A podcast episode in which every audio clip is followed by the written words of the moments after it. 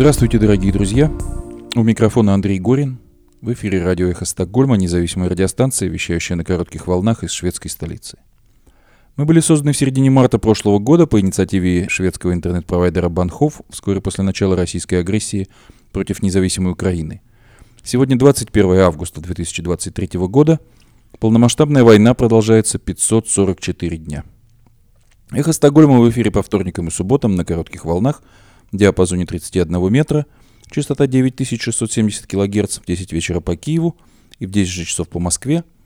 Мы выкладываем наши программы на платформах Telegram, SoundCloud, Apple Podcast и YouTube. Сегодня в нашем выпуске. Владимир и Елена Зеленские посетили Швецию с рабочим визитом. Швеция намерена производить БМП в Украине и передаст Киеву новый пакет военной помощи. Объявлено на пресс-конференции по итогам визита президента Украины в Швецию. Министр иностранных дел Украины Дмитрий Кулеба выступил с обширным интервью под названием «Победа – это тяжелый труд». Общие потери России и Украины, по данным Соединенных Штатов Америки, могут достигать полумиллиона, соотношение убитых 120 тысяч на 70 тысяч. Британская разведка в своем обзоре пишет об атаках беспилотников в России. Глава службы безопасности Украины раскрыл детали первого подрыва Крымского моста. Доминос Пицца прекратила попытки продать бизнес в России и пошла на банкротство – в Чехии и Словакии 21 августа вспоминают о вторжении войск пяти стран Варшавского договора во главе с Советским Союзом в 1968 году. К очередной годовщине августовского путча в СССР в 1991 году реплика Вадима Штепы.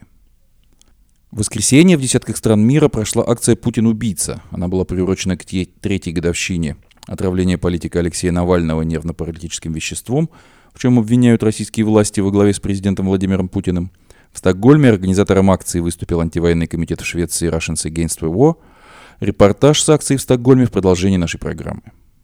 Люди в корзинах People in Baskets. В Кош-бар кафе в Хёкаренген в Стокгольме открылась персональная выставка признанного европейского дизайнера Маши Троцки. Вернисаж открытия прошел в субботу. Выставка продлится до 3 сентября. Сегодня мы предложим вашему вниманию стрим Марка Фейгина с политологом Станиславом Белковским под названием «Большая чистка».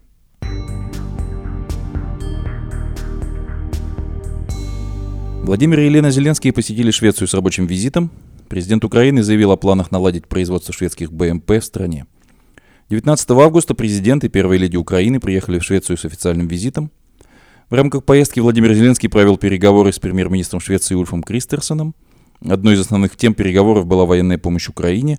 В частности, обсуждалось совместное производство и ремонт шведской БМП СВ-90 в Украине – также президент Украины и глава правительства Швеции обсудили вопросы поставок истребителей «Гриппен». Вечером Владимир и Елена Зеленские встретились с королем Швеции Карлом XVI Густавом и королевой Сильвией. Швеция намерена производить БМП в Украине и передаст Киеву новый пакет военной помощи.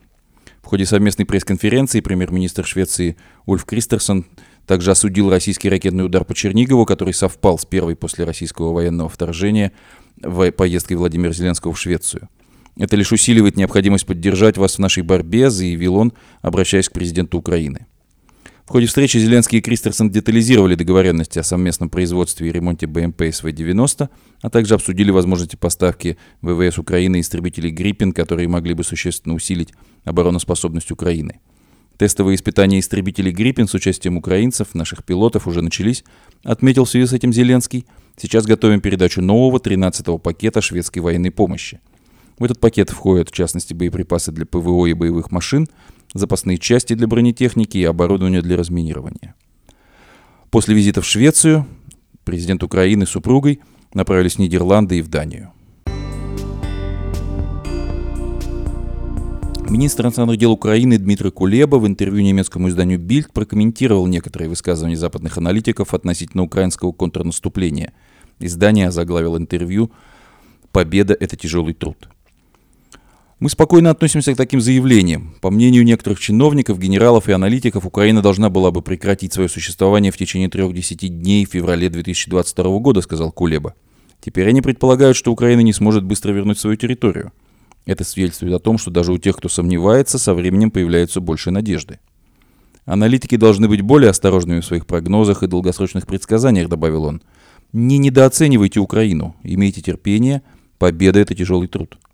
В четверг американское издание «Вашингтон-Пост» со ссылкой на неназванные источники сообщило, что по данным американской разведки контрнаступление Украины не достигнет ключевого города Мелитополя. Если этот вывод окажется верным, то это будет означать, что Киев не сможет выполнить свою главную в настоящий момент задачу – разорвать сухопутный мост России в Крым в ходе наступления в этом году.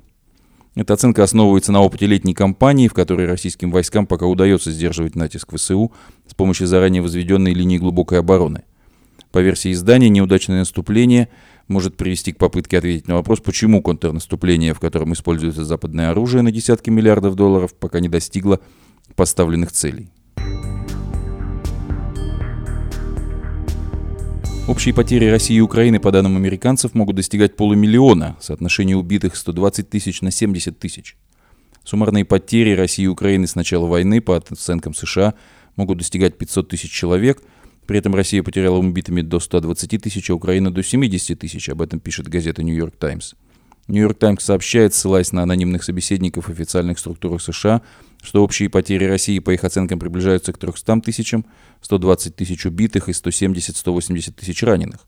Украина, по этим оценкам, потеряла до 70 тысяч солдат убитыми и 100-120 тысяч ранеными. Собеседники «Нью-Йорк Таймс» напоминают, что считать потери сторон в этой войне довольно трудно, и эти оценки могут быть неточны. Москва выдает явно заниженные цифры своих потерь. Киев свои вообще не публикует, официально заявив в начале войны, что данные о потерях будут опубликованы только по ее окончании. Что касается общей численности войск, то тут, по оценкам американцев, у России почти трехкратный перевес в вооруженных силах Украины около 500 тысяч, в российских вооруженных силах 1,3 миллиона – Общие оценки включают действующие части, резерв и военизированные группы и организации, такие как, например, пресловутая ЧВК «Вагнер». В своем очередном кратком обзоре британская разведка сообщает, что руководство воздушно-космических сил России, скорее всего, находится под сильным давлением из-за необходимости улучшения противовоздушной обороны над западной частью страны – в последние месяцы увеличился спектр угроз внутри России. Удары по российским объектам имеют стратегическое значение, потому что президент Путин почти наверняка вторгался в Украину, предполагая, что это не окажет прямого влияния на россиян.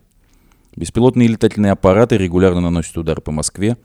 Также все чаще поступают сообщения о ракетах СА-5 «Гамон» С-200, наносящих удары по России – это 7,5-тонное 11-метровое орудие советских времен снято с вооружения Украины, однако сегодня оно, судя по всему, используется в качестве баллистической ракеты для наземных целей. Особое давление, вероятно, будет оказано на начальника штаба военно-космических сил России генерал-полковника Виктора Авзалова. Командующий ВКС генерал Сергей Суровикин все еще отсутствует. Вероятно, он задержан в связи с мятежом ЧВК «Вагнер» в июне текущего года, говорится в отчете британской разведки. Глава службы безопасности Украины раскрыл детали подрыва Крымского моста. Глава СБУ Василий Малюк дал интервью украинскому изданию НВ, в котором рассказал, как его ведомство осуществило подрыв Крымского моста в октябре 2022 года. Тогда в результате взрыва грузовика с прицепом были обрушены три пролета автомобильного моста, а также сильно пострадал железнодорожный. Разработкой и реализацией спецоперации с мостом занимался я и двое моих доверенных сотрудников, сказал Василий Малюк. По словам Малюка, грузовик был набит рулонами взрывчатки, обернутой в несколько слоев пластиковой пленки, так чтобы она выглядела как гражданский груз и не была замечена сканерами. Грузовику также удалось обойти глушилки, установленные на мосту, цель которых сбивать GPS-настройки на взрывных устройствах, сообщил глава СБУ. Кроме того, Малюк сообщил, что в организации второй атаки на мост в июле 2023 года, когда по нему ударили надводные гроны, важную роль сыграли офицеры СБУ – по словам главы СБУ, удалось довести количество взрывчатки на морских дронах до 850 кг, а также модернизировать систему управления. Сеть пиццерий Domino's Pizza в марте прошлого года, объявившая о приостановке инвестиций в Россию, инициировала банкротство своего российского бизнеса. Компания, компания отмечает, что вынуждена пойти на прекращение попыток продать бизнес, а также исключить присутствие группы в России. Бизнес в России продали многие крупные международные компании – Некоторым из них это не удалось сделать. В частности, российский президент Владимир Путин передал в управление государству российские активы Данон и Карлсберг.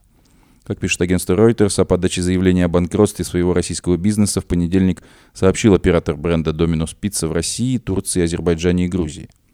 В декабре компания сообщала, что еще рассматривает варианты своей деятельности в России, включая продажу, как и другие западные фирмы, ушедшие из страны. Некоторым удалось договориться о быстром уходе, часто продавая бизнес с огромными скидками или передавая ключи местному руководству, напоминает Reuters. Руководители компании говорят, что получение одобрения правительственной комиссии в России – длительный и сложный процесс. В условиях все более сложной обстановки непосредственная холдинговая компания DP Russia теперь вынуждена пойти на этот шаг, который приведет к прекращению попытки продажи DP Russia как действующего предприятия и, что неизбежно, к прекращению присутствия группы в России, говорится в сообщении производителя Domino's Pizza.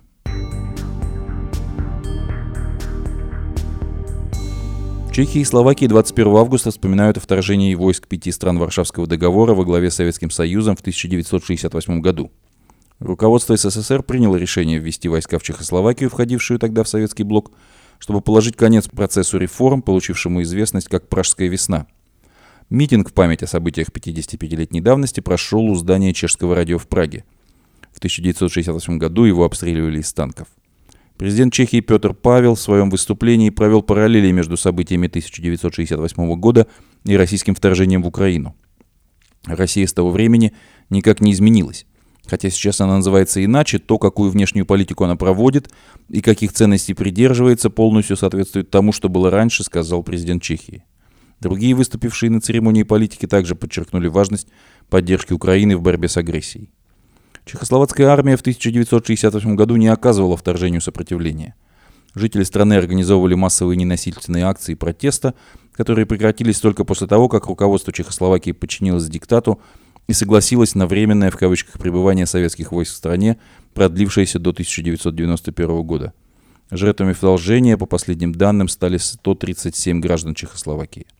Наиболее известной акцией протеста против ввода войск Чехословакии в СССР стала демонстрация на Красной площади в Москве под лозунгом «За вашу и нашу свободу». Семеро ее участников подверглись репрессиям со стороны советских властей. В эти же дни мы вспоминаем годовщину августовского путча в СССР в 1991 году. Региональный активист и идеолог регионализации Вадим Штепа делится своими соображениями по этому поводу в своем телеграм-канале и в телеграм-канале издания «Регион Эксперт». Говорят, в терминах альтернативной истории мыслить нельзя. Но я все же попытаюсь. Почему состоялся путь ГКЧП 19 августа 1991 года? Потому что на следующий день, 20 августа, было назначено подписание договора о Союзе суверенных государств. Это был бы уже совсем не СССР даже по названию. Все властные полномочия переходили к самим республикам, и только они могли назначать союзное руководство. Понятно, что такая трансформация напрочь выбивала почву из-под ног у московской имперской номенклатуры. Поэтому она пошла на путь. Горбачев, конечно, при большом интеллектуальном участии Раисы Максимовны, пишет Вадим Штепа, так объяснял смысл сохранения Союза. Союзные республики будут совершенно суверенны и самостоятельны согласно своим законам. Но общим принципом Союза будет демократия и соблюдение всеобщей декларации прав человека – это фактически и был принцип Европейского Союза, заявленный годом позже, в 1992 году. Горби, как и Гагарин, просто опередил свое время. При трансформации СССР в Союз суверенных государств сам Горбачев превращался из кремлевского царя в аналог председателя Еврокомиссии. Горби не случайно любил говорить про общий европейский дом. Если бы его проект ССГ состоялся, они бы с ЕС интегрировались еще в середине 90-х годов. Но победила линия на распад Союза. Что получили в итоге? Кроме балтийских стран, которые по праву ушли в ЕС, во всех постсоветских государствах победили диктатуры, кроме Украины, но там для того, чтобы вернуться к перестроечным свободам, потребовался Майдан. Путин, Лукашенко, Туркменбаши и прочие диктаторы были бы невозможны в демократическом ССГ. Независимость еще не означает свободу, это хорошо было бы многим понять. И при победе проекта Горби не наступило бы никакого возрождения Российской империи и СССР в одном флаконе, которое мы сейчас наблюдаем – пишет Вадим Штепа по поводу августовских событий 1991 года в СССР. В воскресенье 20 августа во многих странах мира прошла акция «Путин-убийца», приуроченная к третьей годовщине отравления политика Алексея Навального нервно-паралитическим веществом, в чем соратники Навального обвиняют российские власти во главе с президентом Владимиром Путиным. Активисты вышли на улицы в десятках стран, в частности в Грузии, Эстонии, Новой Зеландии, Австралии, Франции, Чехии, Литве, Германии, Швеции. Акции прошли в Великобритании и ряде городов США. Многие высказывались не только в поддержку Навального, но и против российского вторжения в Украину. В Вильнюсе в мероприятии принимали участие соратники Навального Иван Жданов, Дмитрий Захватов, Владимир Милов и многие другие. На площади также присутствовала дочь Алексея Навального Дарья. Акции в форме одиночных пикетов прошли также в нескольких городах России. В Махачкале состоялся одиночный плакат. Участник вышел с плакатом «Свободу Навальному», «Нет репрессиям», «Нет войне». В Москве, по данным УВД-инфо, задержали двух человек с плакатами «Свободу политическим заключенным». Участники стояли в пикетах в центре города, на Арбате и на Красной площади. В телеграм-канале команды Навального опубликовано фото человека с плакатом «Свободу Навальному, нет войне» на Красной площади в Москве. Еще один пикетчик, Антон Малыхин с плакатом «Нет войне», был задержан у памятника Жукову на Манежной площади. В Санкт-Петербурге был задержан участник одиночного пикета Сергей Рябушев. В анонсе акции соратники оппозиционера писали, что прежде всего призывают выходить на акции тех, кто живет в свободных странах. В России участникам несогласованных акций протеста грозит административный арест. Кроме того, структуры Навального в России признаны экстремистскими, а по обвинению в связях с ним может грозить уголовное преследование. Российский политик, оппозиционер Алексей Навальный был госпитализирован 20 августа 2020 года в больницу в Омске симптомами тяжелого отравления. Он проходил лечение в берлинском госпитале Шарите. Специалисты установили, что политик был отравлен ядом российского производства. Сторонники Навального обвиняют в покушении ФСБ и власти России. После возвращения из Германии Навального задержали и отправили в колонию, заменив тогда условный срок на реальный по старому делу – Позднее против оппозиционера возбудили несколько новых уголовных дел, по некоторым из которых уже состоялись новые приговоры. В настоящее время он отбывает свой срок во Владимирской колонии. В начале августа суд приговорил Навального к 19 годам колонии особого режима по новому уголовному делу об экстремизме. Он считает свое преследование политической расправой. Такого же мнения придерживаются правозащитные организации. В Стокгольме организатором акции «Путин убийца» выступил антивоенный комитет в Швеции Russians Against War – Мнение участника акции российско-белорусского активиста Павла Зеленина. Паша, спасибо, что согласился с нами поговорить. Расскажи, пожалуйста, что, собственно, было здесь сегодня на митинге, что тебя сюда привело и какие основные вещи ты считаешь важным э, делать на митинге и какие идеи э, для этого использовать? Но, насколько я понимаю, три года назад э, был отравлен один из лидеров российской оппозиции Алексей Навальный. И, собственно, сегодня в разных точках в мире м, люди хотели бы э, напомнить окружающим о, об этом событии. Ну и, собственно, было приглашение, и я пришел. Что ты самое главное, чем ты здесь на митинге делился, ведь ты же тоже был среди выступающих?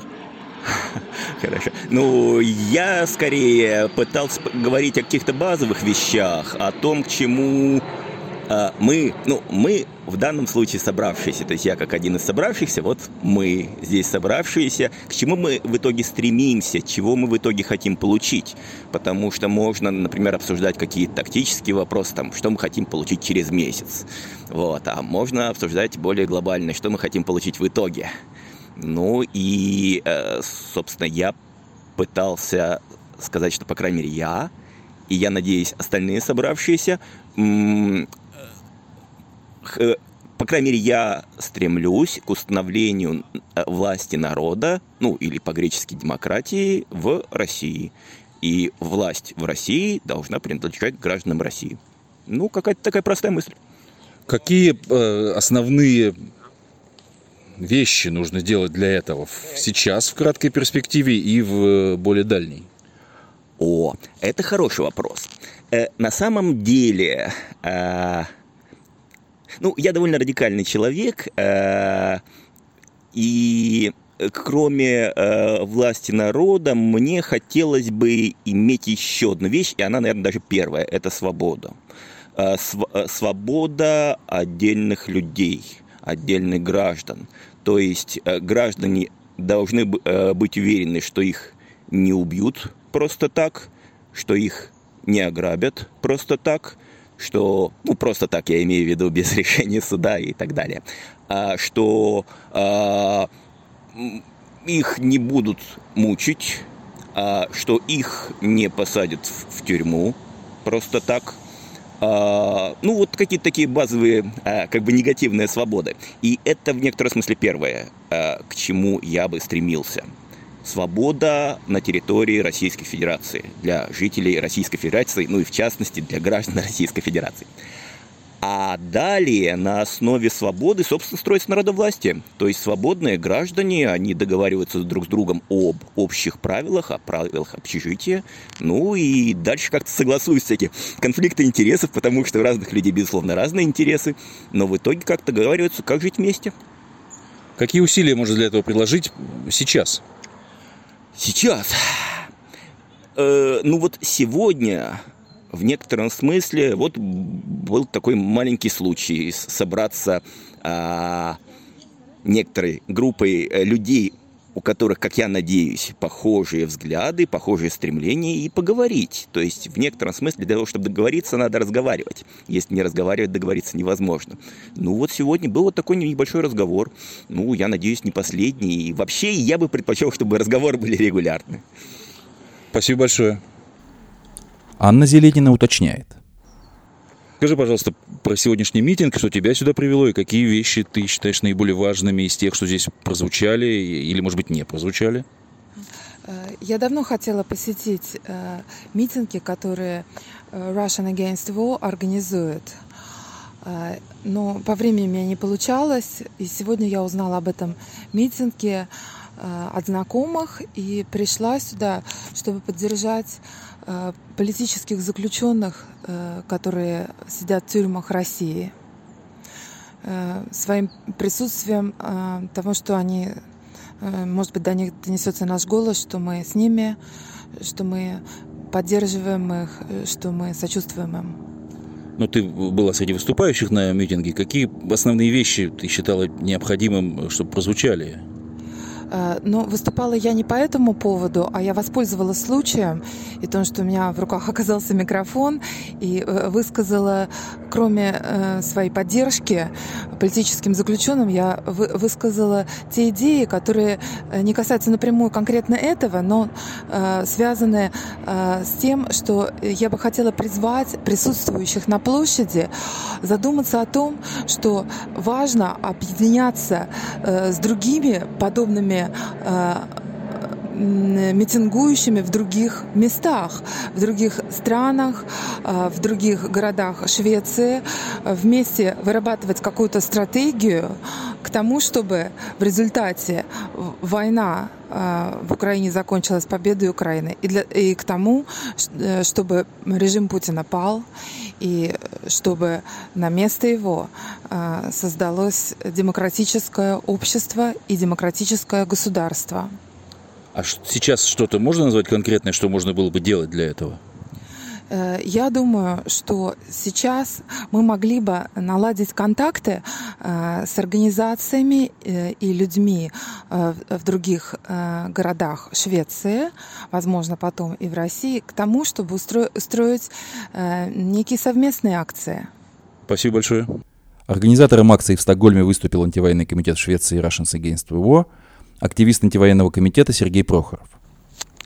Сережа, расскажи, пожалуйста, про сегодняшний митинг. Э, какова была основная цель? Какая твоя была там э, место и функция? И для чего, собственно, это все происходило? А, ну, митинг, он был по призыву команды Навального, и он проходил одновременно, по-моему, в 60 странах и 130 городах, насколько я помню. То есть довольно-таки большая международная акция — и что интересно, в Стокгольме ее в этот раз организовывал не, собственно, антивоенный комитет, а волонтеры по своей собственной инициативе. Мы им больше помогали э, в каких-то вещах, э, по которым у нас есть какой-то опыт. Э, я на этой акции, ну, я пришел, принес плакаты, мегафон, э, постоял и спонтанно решил э, рассказать немножко про возможные способы э, принимать участие в антивоенной деятельности, в антипутинской деятельности, деятельно принимать участие, совершая какие-то действия, например, донаты, походы на демонстрации, организация мероприятий или там медиа, какие-то активности. Вот. И это главное, на что сейчас, по твоему мнению, э, нужно направлять э, свои усилия и внимание? Ну, сложно сказать, что главное. Это все-таки очень сложная, большая, комплексная проблема. И те вещи, которые я лично занимался так или иначе, или знаком, как это работает, и вижу, что оно немножечко, но меняет ситуацию, я их и советую. Может быть, конечно, есть и более эффективные вещи, про которые я или не знаю, или не обращаю на них внимания. Но мне кажется, то, о чем я говорил, это достаточно важное Расскажи еще более подробно, собственно, о чем ты говорил и что было содержанием твоего выступления. Ну, я просто обратил внимание, что многие люди, особенно живущие в России, они э, имеют такую, э, как сказать, особенность э, мировоззрения, наверное, что они считают, что от них ничего не зависит, и все решают только большие люди на высоких постах, э, при высоких чинах и они просто должны жить, заниматься своими делами и слушаться власть в той или иной степени. А, я хотел подчеркнуть, что особенно глядя на то, что мы живем в Швеции, мы можем делать, в принципе, очень много чего без каких-то последствий для себя. Э, мы можем, нам просто нужно это делать, потому что это меняет ситуацию на самом деле. И вещи, о которых я говорил, это просто донатить каким-то организациям, будь то украинские или российские, которые представляют из себя формы гражданского общества, наверное, там помощь политзаключенным или помощь тем, кто пытается избежать мобилизации, или журналистам каким-то, которые действуют в России, или украинским волонтерским организациям, или даже шведским каким-то, может быть. Э, Еще были опции это помогать антивоенному комитету, который, наверное, все-таки достаточно эффективно работает, раз ему оказывается такое большое сопротивление со стороны, ну, относительно большое сопротивление со стороны российских властей. А, Еще говорил о том, что важно не разрывать полностью связь со своими друзьями и родственниками, которые находятся в России, как-то стараться говорить им, что э, не все, э, что есть какие-то опции что-то делать и как-то помогать э, останавливать войну. И что война, она не справедливая, не, не в интересах России, и античеловечная, и жестокая, и Путин ведет ее от вашего имени в том числе. Э, ну, вроде все, о чем я говорил, да. Спасибо большое.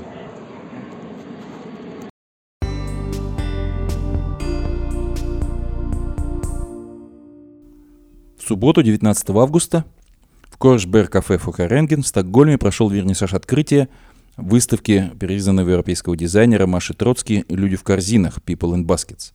Выставка продлится до 3 сентября. Коллекция была показана в Лондоне, Париже, Мальме и впервые представлена в Стокгольме. Эта серия вышла из галлюцинаций. Посреди пыли и грязи огромного города я вдруг представила себе лицо, вокруг которого свежая клубника, написано в анонсе акции. Оторванные от нашего природного источника, мы погружаемся в мир заменителей и пластика и постепенно забываем о наших связях. Проводя свои лучшие дни в искусственном мире, мы испытываем стресс и сами становимся похожими на срезанные цветы или фрукты в горшке, пишет Маша Троцки. Эта серия посвящена аллегории изначальной и неповторимой общности человека и природы. Маша Троцкий начала свою художественную карьеру в 2009 году. Она стала лауреатом национальной премии «Лучший фотограф» 2010, получила премию Силил Графис в Нью-Йорке в 2016 и премию Эстетика Арт в Великобритании в 2015 году. В апреле 2021 года Маша защитила докторскую диссертацию в Свободном университете Брюсселя и переехала в Стокгольм. Художник, дизайнер ювелирных украшений, она провела персональные выставки в Лондоне, Париже, Флоренции, Мальме, Барселоне, Гамбурге, Брюсселе, Милане и Болонье. Выставка до 3 сентября работает в Кёршбар кафе Хокаренген в Стокгольме по адресу Тобакс Веген 6. Часы работы кафе со вторника по пятницу с 9 до 18 часов, по субботам и воскресеньям с 10 до 17. Добро пожаловать! Сегодня мы предлагаем вашему вниманию в продолжении нашей программы стрим Марка Фейгина с политологом Станиславом Белковским – под названием «Большая чистка». Вот мы хотели, чтобы ты нам дал абрис в самом общем виде твой взгляд, что происходит, потому что, ну, еще раз хочу подчеркнуть, извиняюсь за долгое выступление, что мы не занимаемся, знаете, выдумками, да, мы не выдумываем, мы как бы оперируем анализом, э, который препарирует зачастую хорошо всем известные факты, но дающие некоторые представления о том, что происходит на самом деле для людей с профессиональным взглядом, для наблюдателей с профессиональным взглядом. Так что, Станислав Александрович, тебе слово. Ну, э, начнем с конца. Во-первых, никакого неуспеха спецоперации Z с точки зрения Путина, Владимира Владимировича и Кремля нет. Так. Спецоперация успешна как никогда, о чем он говорил еще 24 июня э, в телефонном разговоре с Александром Григорьевичем Лукашенко, когда решался вопрос о том, можно ли остановить мятеж Евгения Викторовича Пригожина и прекратить его на определенных компромиссных условиях, что и случилось. А, поэтому, э, собственно, именно поэтому, даже когда неуспехи были очевидны для всех, как, например, весны, с весны по осень прошлого года. Как весной, собственно, не заладилось и не удалось взять под контроль Украину за несколько недель, как планировалось. А осенью российские войска покидали Изюм и Херсон, еще разные населенные пункты. Ну и тогда с министром обороны Сергеем Шойгу и начальником генштаба господином Герасимовым ничего не случилось. Ничего не случилось многом потому, что это означало, что их отставка означала бы признание Владимиром Путиным неудачи. А Путин не признает собственно неудачи ошибок наипаче поражений. Он может, как Екатерина II, перестать работать с каким-то своих чиновников, тем самым демонстрируя, что он не вполне им доволен. Но вот э, признать, признать полный провал, это совершенно не в его духе и стиле, тем более сейчас, когда с его точки зрения контрнаступление вооруженных сил Украины оказалось неуспешным, подчеркиваю, с его точки зрения, можем посмотреть это с, да. с разных точек зрения, что как раз линия обороны, которую выстраивал э, начальник генштаба, хотя начиналась она все с того же Сергея Владимировича Суровикина и неформально называлась линией Суровикина с самого начала, оказалась эффективной, ну и вообще можно уже переходить к шантажу, чем Кремль занимается неформально сейчас, и грозится, что в октябре начнется новое наступление mm-hmm. вооруженных РФ на Харьков, а то и на Киев.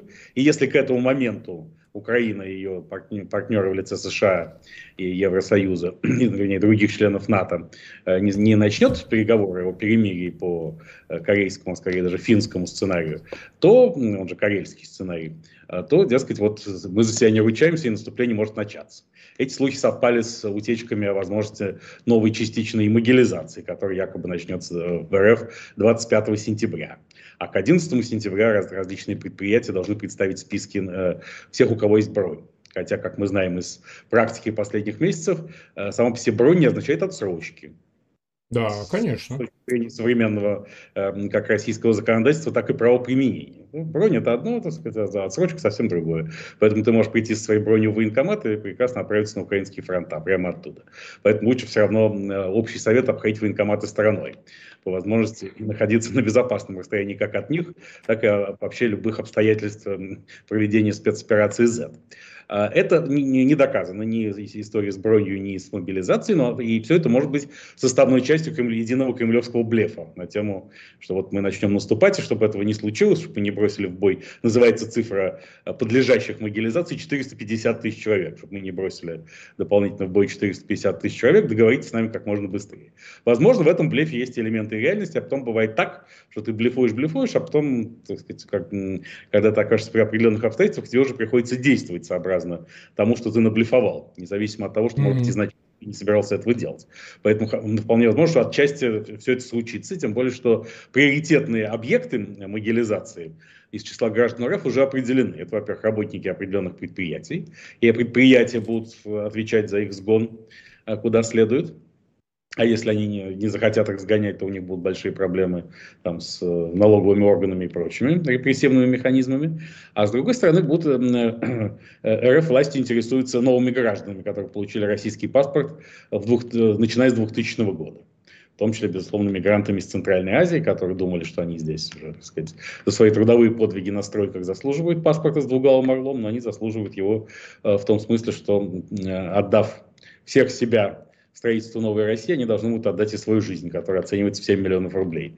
Как мы знаем, хотя Министерство обороны РФ делает все возможное, чтобы не платить эти 7 миллионов, mm-hmm. с помощью разных учреждений, объявляя погибших пропавшими без вести на неопределенный срок, там, не согласовывая списки или просто обвиняя погибших в том, что они погибли, не доехав до фронта. Это распространенный достаточно прием, что просто, ну, так сказать, человек пошел, напился там по дороге где-нибудь в Ростове-на-Дону, упал в сугроб в августе и помер. Поэтому он не считается погибшим в ходе спецоперации Z, и никакие 37 миллионов рублей его родственникам не причитаются. Что касается генерала Мора, Э, который мы видим, то, естественно, у нас нет фактуры, которая свидетельствовала о том, что кто-то этих генералов насильственно убрал. Ну, Хотя родственники генерала Лупырева, который генерал ФСО, он генерал Федеральной службы охраны, действительно занимался резиденцией в Геленджике, настаивает на том, что у него было отменное здоровье, ничто не предвещало беды, и как-то он скоропостижно раз-раз, и действительно унес с собой, возможно, Извини, что перебиваю, но Житко тоже 58 лет. Вот с точки зрения чистого возраста, мы не знаем, может, у него масса хронических заболеваний. Ну, ты мне извини, конечно, 58 это так всегда да, нет, подозрительно. 58 это, безусловно, немного, хотя это больше, чем 37 возраст гения. Ну, да. ну безусловно, генерал Житков был вытеснен на периферию нынешнего военного строительства. Все-таки не случайно его сняли с командования спецоперации Z. Где находится Сергей Владимирович Суровикин, также не ясно. Тем более сегодня для него э, большой праздник. Сегодня 20 августа, 32 да, годовщина. Безусловно, он герой, антигерой когда этого события. Когда он задавил на бронетранспортере э, во время августовского путча 1991 года. И, и заметьте, его первый раз тогда посадили. Он сидел. Да, комаря, да, Усова и Кричевского, да, трех жертв и героев тех событий. Да, после чего он впервые сел, потом Борис Николаевич Ельцин сказал, что, по-моему, он был капитаном, а в результате стал майором, что майор Суровикин должен выходить. Потом Сергей Владимирович Суровикин едва не сел за какое-то там психологическое или даже физическое насилие над своими подчиненными. Против него было уголовное дело по поводу каких-то около коррупционных подозрений, которые Да, типа не... торговля оружием была в период э, учебы в Академии Фрунзе, по-моему, в общевойсковой. Это он человек, безусловно, очень многогранный талантливый в разных областях и направлениях. Именно за это, я думаю, его и возлюбил Владимир Владимирович Путин а, который долгое время относился к нему с большой теплотой. Но вообще, конечно, генеральский мир был в первую очередь потрясен событиями 24 июня. Потому что именно тогда, в первые дни после Пригожинского мятежа, Сергей Шойгу и Валерий Герасимов всерьез впервые опасались за свои кресла. Да. Прежде они не опасались, потому что они прекрасно понимали кадровую логику Путина, а кроме того, они знали, что они увлечены в огромные бизнесы с Путиным связанные, что они же не, не с свалились, они за эти долгие десятилетия вросли уже в, э, в, в бизнес-империю окружающего российского президента, и ближайший партнер Сергей Кужугет Шойку это Геннадий Николаевич Тимченко, и, так сказать, еще группа товарищей, недалеких от президента во всех смыслах, а Валерий Владимирович Герасимов считается бенефициаром компании Трансинстрой, которая официально строит метро, а не официально специально путинские бункеры. От таких людей не так просто избавиться. Тем более давно признано, что ну, Шойгу давно доказал, что он архи супер надежен, хотя он и не, ходи, не входил в базовую э, команду Путина ни по линии семьи Бориса Ельцина, ни по линии бандитского Петербурга.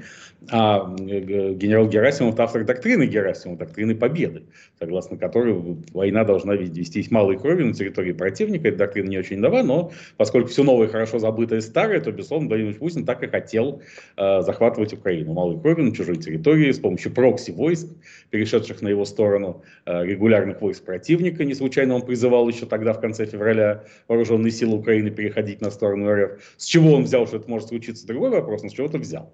Кстати, тут и Шойгу, и представитель МИДа Мария Владимировна Захарова неожиданно, видимо, как сказал Александр Кач Галич, э, сукин сын пижон-порученец перепутал в суматохе бумажки. Они почему-то начали говорить языком марта 2022 года. Шойгу вдруг сказал, что Украина утратила военные возможности. Это точный ремейк его же выступления. Ну да, да, да. Первый дней спецоперации Z, когда он говорил, что э, фактически у Украины нет ни ВВС, ни ПВО, ничего, и она утратила возможность вообще вертикального управления войсками. То есть, возможно, только партизанщина, то есть распад на некоторое количество самостоятельно воюющих групп. Он фактически воспроизвел это по новой. Спустя полтора года а Мария Владимировна Захарова, уже она, а не Путин, произошло некоторое снижение энергетического уровня постановки вопроса, призывала вооруженные силы Украины переходить на российскую сторону, обещая взамен э, гуманные отношения. Э, поэтому э, но это мятеж показал, что, в общем, регулярные войска справиться с мятежом не могли. Ну. Летчики да, летчики отказались выполнять приказы, стрелять по пригожинским соединениям, а пригожинские как раз силы ПВО работали очень эффективно, избили несколько боевых самолетов вооруженных сил РФ. И, кстати, о погибших в этой истории как все забыли. Если Владимир Путин встречался с э, Пригожиным и командирами Вагнера, то вот с семьями погибших тогда на его стороне он как-то совершенно не встретился. А многие, некоторые люди, которые активно публично поддержали Верховного Главнокомандующего и говорили, что мятеж надо остановить любой ценой, э, оказались просто-таки в тюрьме, как э, Игорь Иванович Всеволодович Геркин-Стрелков. Э, в том самом Лефортово, кстати, список заключенных Лефортово опубликован был на прошлой неделе, и Суровикин там не числится. Да, в общем, поэтому я думаю, что Суровикин все же формально на свободе, но Шойгу и Герасимов, испугавшись на несколько дней, что с ними что-нибудь может случиться, потому что они оказались очень неэффективны в борьбе с мятежом, э, решили действительно подвинуть генералов, которые, э, которые им То есть казались... ты думаешь, это все-таки делается рука, э, это все-таки инициатива самого Герасимова и Шойгу прежде всего? Да, при этом некоторые генералы, о которых говорили, что они не вполне лояльны, например, командующий ВДВ Михаил Теплинский, Теплинский пол да. в строю, и Теплинский вместе с Герасимовым встречал Владимира Владимировича Путина здесь, в Ростове-на-Дону, позавчерашней ночью, когда в 11 вечера Путин прибыл в штаб группировки э, в Ростов-на-Дону и убыл оттуда, как нам сообщают, в 4 утра. Э, бессонница мучает российского президента. Надо сказать, что бессонница вообще является его большой проблемой, о которой он сам много раз публично говорил. А ведь человек не может скрыть то, что его волнует на самом деле. И не раз Владимир Владимирович вообще тема сна его очень занимает.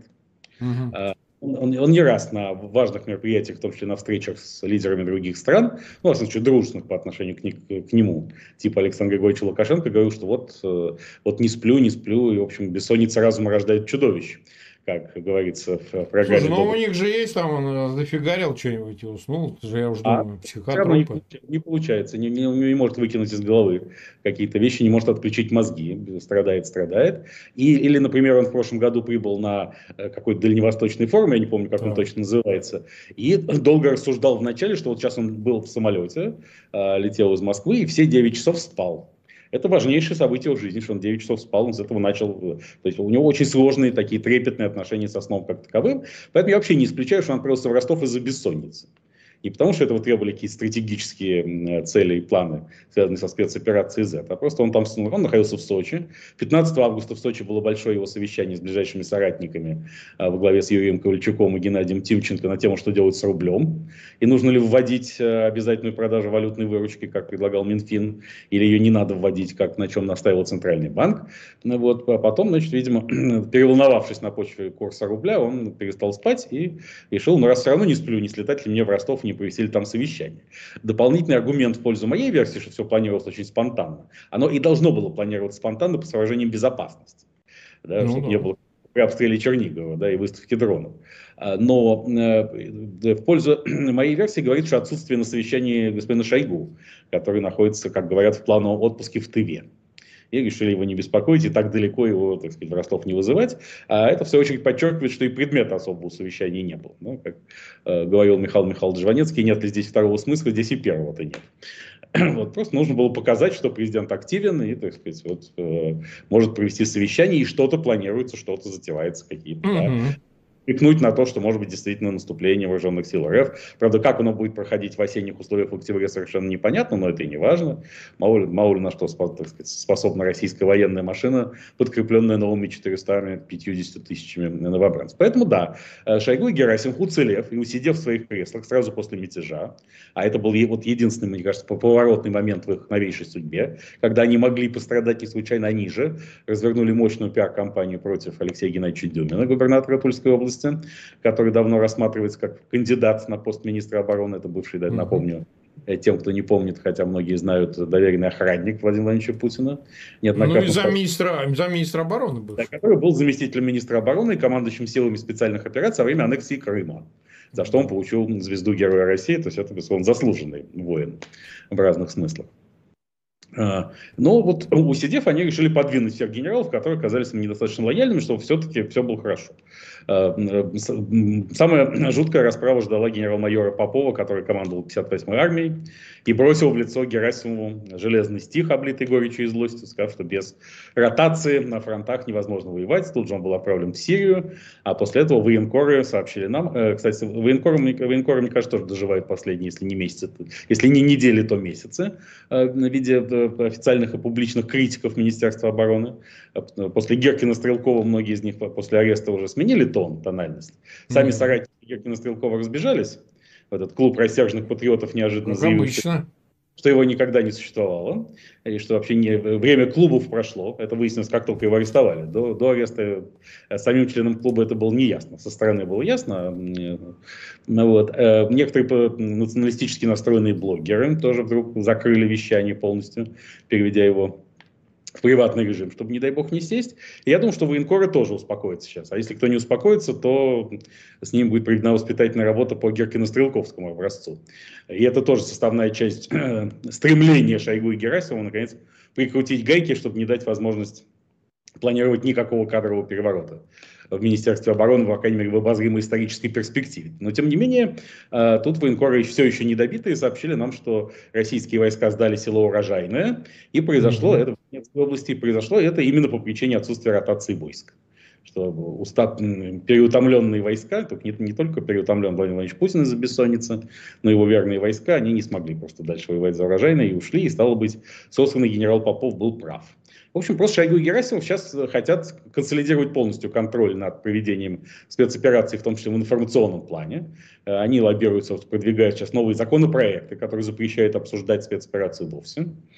Что только можно будет ссылаться на официальные источники Минобороны. Mm-hmm. Первую очередь, в нашей практике это будет означать Э, крушение корпорации военкоров, который и так, в общем, сказать, нельзя, нельзя сказать, что отличался избыточной независимостью, но иногда э, в ситуациях, когда им казалось, что есть разные центры влияния, и что они могут там наехать на Шойгу и Герасимова, потому что Суровикины команды их защитят, или, так сказать, или оппоненты Шойгу и Герасимова администрации президента, вот этого больше Арбатский военный округ, как называют Минобороны, в народе терпеть не хочет. И они, поскольку Владимир Владимирович Путин сам фанат контроля, control freak, он хочет, чтобы все было под контролем, они убеждают его, что именно отсутствие единоначалия на стартовых этапах спецоперации Z мешало ее успеху по известному анекдоту эстонскому. Надеюсь, вся наша аудитория понимает, что когда э, в анекдоте э, возникает какой-то этноним, его не надо понимать буквально. Да? То есть анекдот про эстонца не означает, что он про эстонца на самом деле. Значит, как э, сидит эстонская семья и удит рыбу, отец и два сына. Значит, вот они засели в 5 утра, в полдень э, старший сын говорит, по-моему, не клюют. Потом они продолжают молча сидеть, значит, э, в 3 часа дня младший сын говорит, по-моему, не клюют. Они продолжают также молча сидеть, а в 6 вечера отец говорит, вы слишком много болтаете, поэтому и не клюют. Вот да, да. они, Шойгу и Герасимов убедили Верховного Главнокомандующего, и поэтому линия на закручивание гаек в самых разных направлениях, в том числе внутри э, структуры Минобороны, будет продолжена. Ну, вообще Сергей Кужугетович Шойгу это, это такая сказать, то, что называется каменная жопа. Не резиновая жопа, как, которую рекламировал Владимир а каменная, как Вячеслав Михайлович Молот. Потому что он пересидел всех. Ему много раз пророчили отставку еще в начале нулевых годов, в середине нулевых годов. Если ты помнишь, Марк Захарович был такой в незапамятные времена, в 2003, по году, 2003, э, да, точно, э, дело оборотней в погонах. Да, конечно, это знаменитая была история. Пригрызло еще. Совершенно верно. Но немногие помнят или даже обратили внимание тогда, против кого было направлено дело оборотней в Каблонах. Оно было направлено против Шойгу, который был тогда министром по чрезвычайным ситуациям, потому что главный герой, главный оборотень в погонах был генерал МЧС Ганиев, возглавлявший службу собственной безопасности МЧС. И поскольку Грызлов и Шойгу тогда перетягивали канат, кто будет главнее в «Единой России», ибо оба они были начальниками «Единой России» на тот момент, то вот, собственно, дело оборотней в погонах должно было задвинуть Шойгу на задний план и локально решило эту задачу. Хотя Шойгу нанес мощнейший контрудар в том же году, подарив Владимиру Владимировичу Путину лабрадора Конни Полгрейв, его ближайшего друга, на протяжении долгих лет. Но сейчас, в 2023 году, мы можем задаться вопросом, а где Грызлов? Грызлова давно уж нет. Ну, а да. Шойгу наоборот. То есть он, Шойгу доказал, что он в состоянии пересидеть любых своих аппаратных оппонентов. Вот, и что он умеет выстраивать правильные комбинации альянсы для того, чтобы э, свое положение в этой системе гарантировать. А на протяжении 2022 года многим незрелым умам казалось, что можно Шойгу подсидеть. Например, Дмитрий Олегович Рогозин, который, как мы помним, прошлой осенью была опубликована его переписка с Аркадием Романовичем Ротенбергом, влиятельным олигархом, конкурирующей фирмой по отношению к Геннадию Николаевичу Тимченко, партнеру Шойгу, где Рогозин говорил, что вот поскольку все развалилось и провалилось, то неплохо бы его Рогозина назначить министром обороны, а Суровикин начальником генштаба. И тогда тандем э, Рогозин-Суровикин окончательно дойдет до Киева. Уж точно. Если не всеми российскими войсками, то, по крайней мере, но потом, но потом случилось с его донецкой жопой приключений. Ну, он попал да. раздачу на день рождения. Да, да, да, когда там из, из гаубицы Цезарь, да, очень, да. И, и надо сказать, что сегодня, ровно сегодня, 20 августа, когда потерпел ожидаемое крушение э, космический аппарат Луна-25, Луна о чем Виктор Степан Черномырдин сказал бы, если бы был жив. Там, да, земля ему пухом. И Царствие Небесное, отродясь, не было, и вот опять 25. Сегодня Татьяна Геннадьевна Рогозина, супруга Дмитрия Олеговича, в своем телеграм-канале, недавно заведенном, написала программный пост о том, что аппарат, безусловно, погиб из-за того, что Рогозина убрали из Роскосмоса. А, вот так вот. И при Рогозине такого, такого позора не случилось бы, а, а так, э, пишет Татьяна Геннадьевна, лунная программа накрылась. Все из-за того, что Рогозина убрали.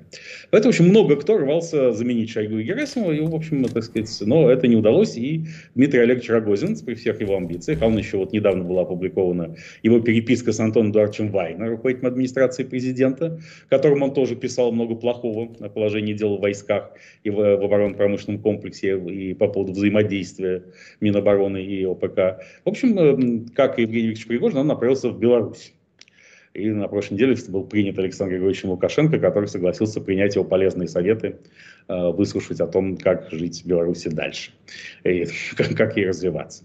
Э, ну, в отличие просто от Евгения Викторовича Пригожина, у Рогозина нет своей армии, поэтому он не так уж материи истории ценен, и, э, и белорусский этап его карьеры будет не таким ярким и громким, а кроме того, вряд ли его позовут в Африку, где Евгений Викторович Пригожин по-прежнему остается актуальным игроком, чем, опять же, он дорог Кремлю. Я не вижу здесь базового противоречия. Потому что, естественно, свободный мир, он же коллективный Запад, проиграть эту войну не может. Он не может создать во всем мире впечатление, что, что Путин выиграл. Да, это не противоречит самой идее переговоров о перемирии, потому что это же не будет официальный мир который формально закрепит за Россией Крым или еще какие-то куски украинской территории. На сегодняшний день РФ э, аннексировала и контролирует около 16% украинской территории, 84% под контролем Украины. Это уже большой успех по сравнению с теми целями, которые ставились э, Путиным в феврале минувшего года.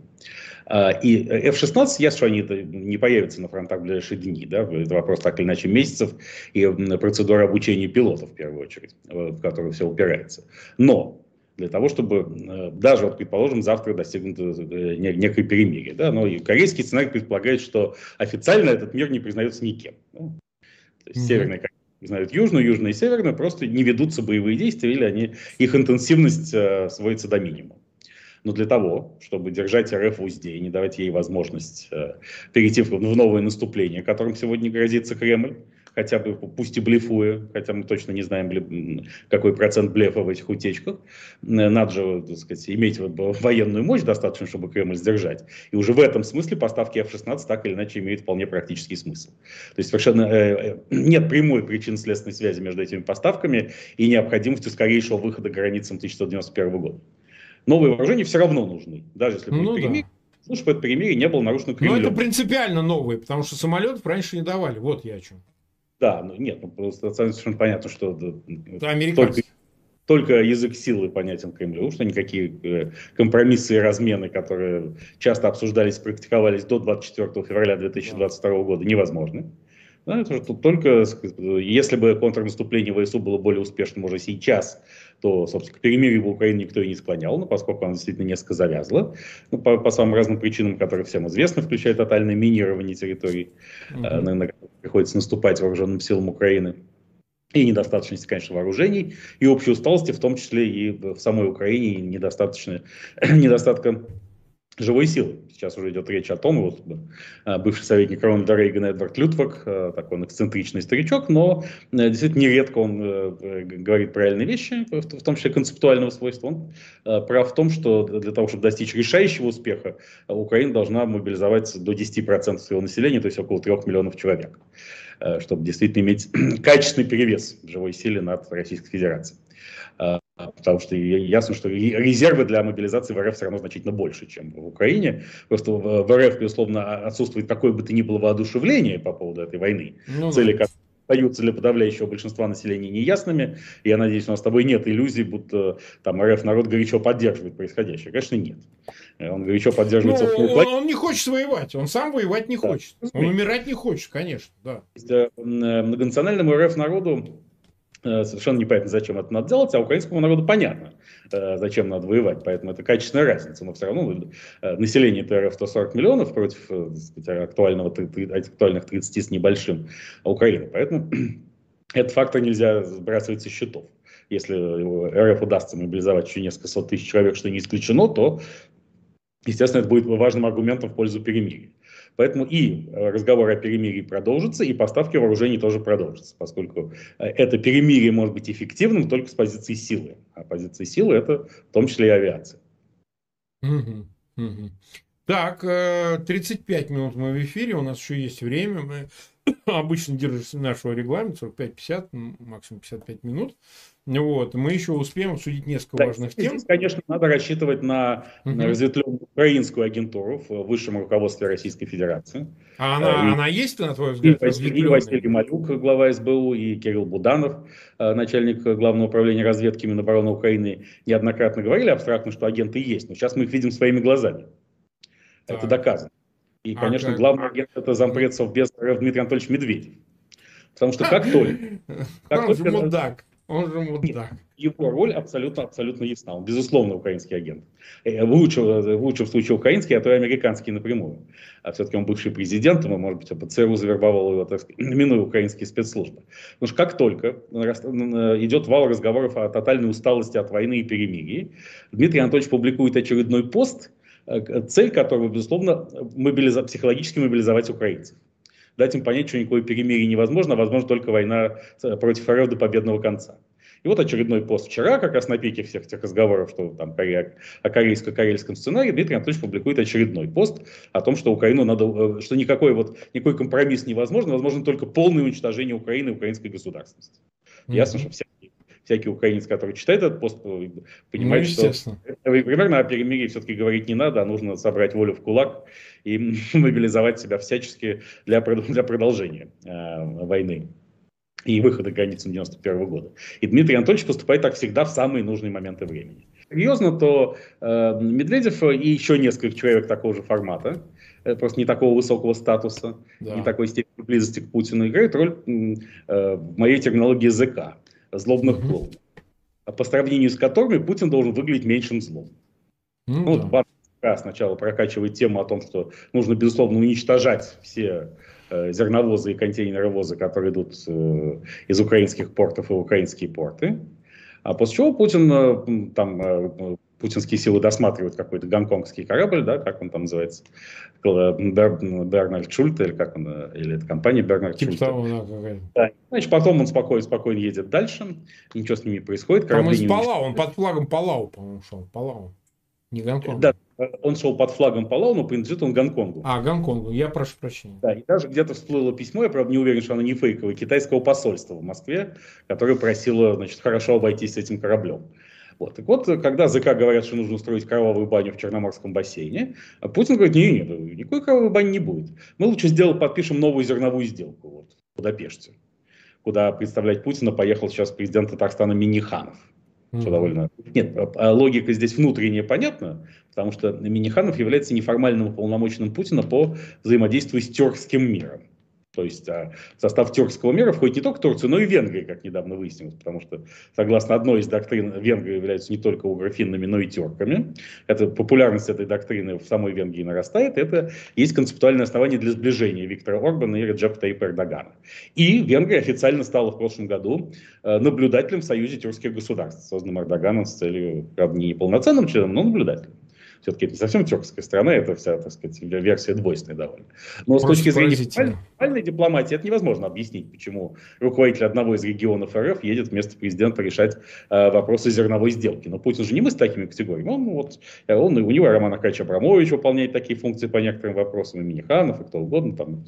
Э, хотя я, конечно, очень переживаю за митрополита Илариона Алфеева, митрополита Будапештского, потому что э, он мог бы тоже сыграть большую роль, ибо он тоже неформальный коммуникатор с Виктором Орбаном и так далее далее, но, видимо, было решено, что РПЦМП из этой сделки надо исключить, поскольку все-таки она с Турцией, в основном с исламской страной, тут э, посылать христиан не очень правильно, хотя бы даже и формальных, поскольку, э, на мой взгляд, иерархия РПЦМП от подлинного христианства весьма далеки.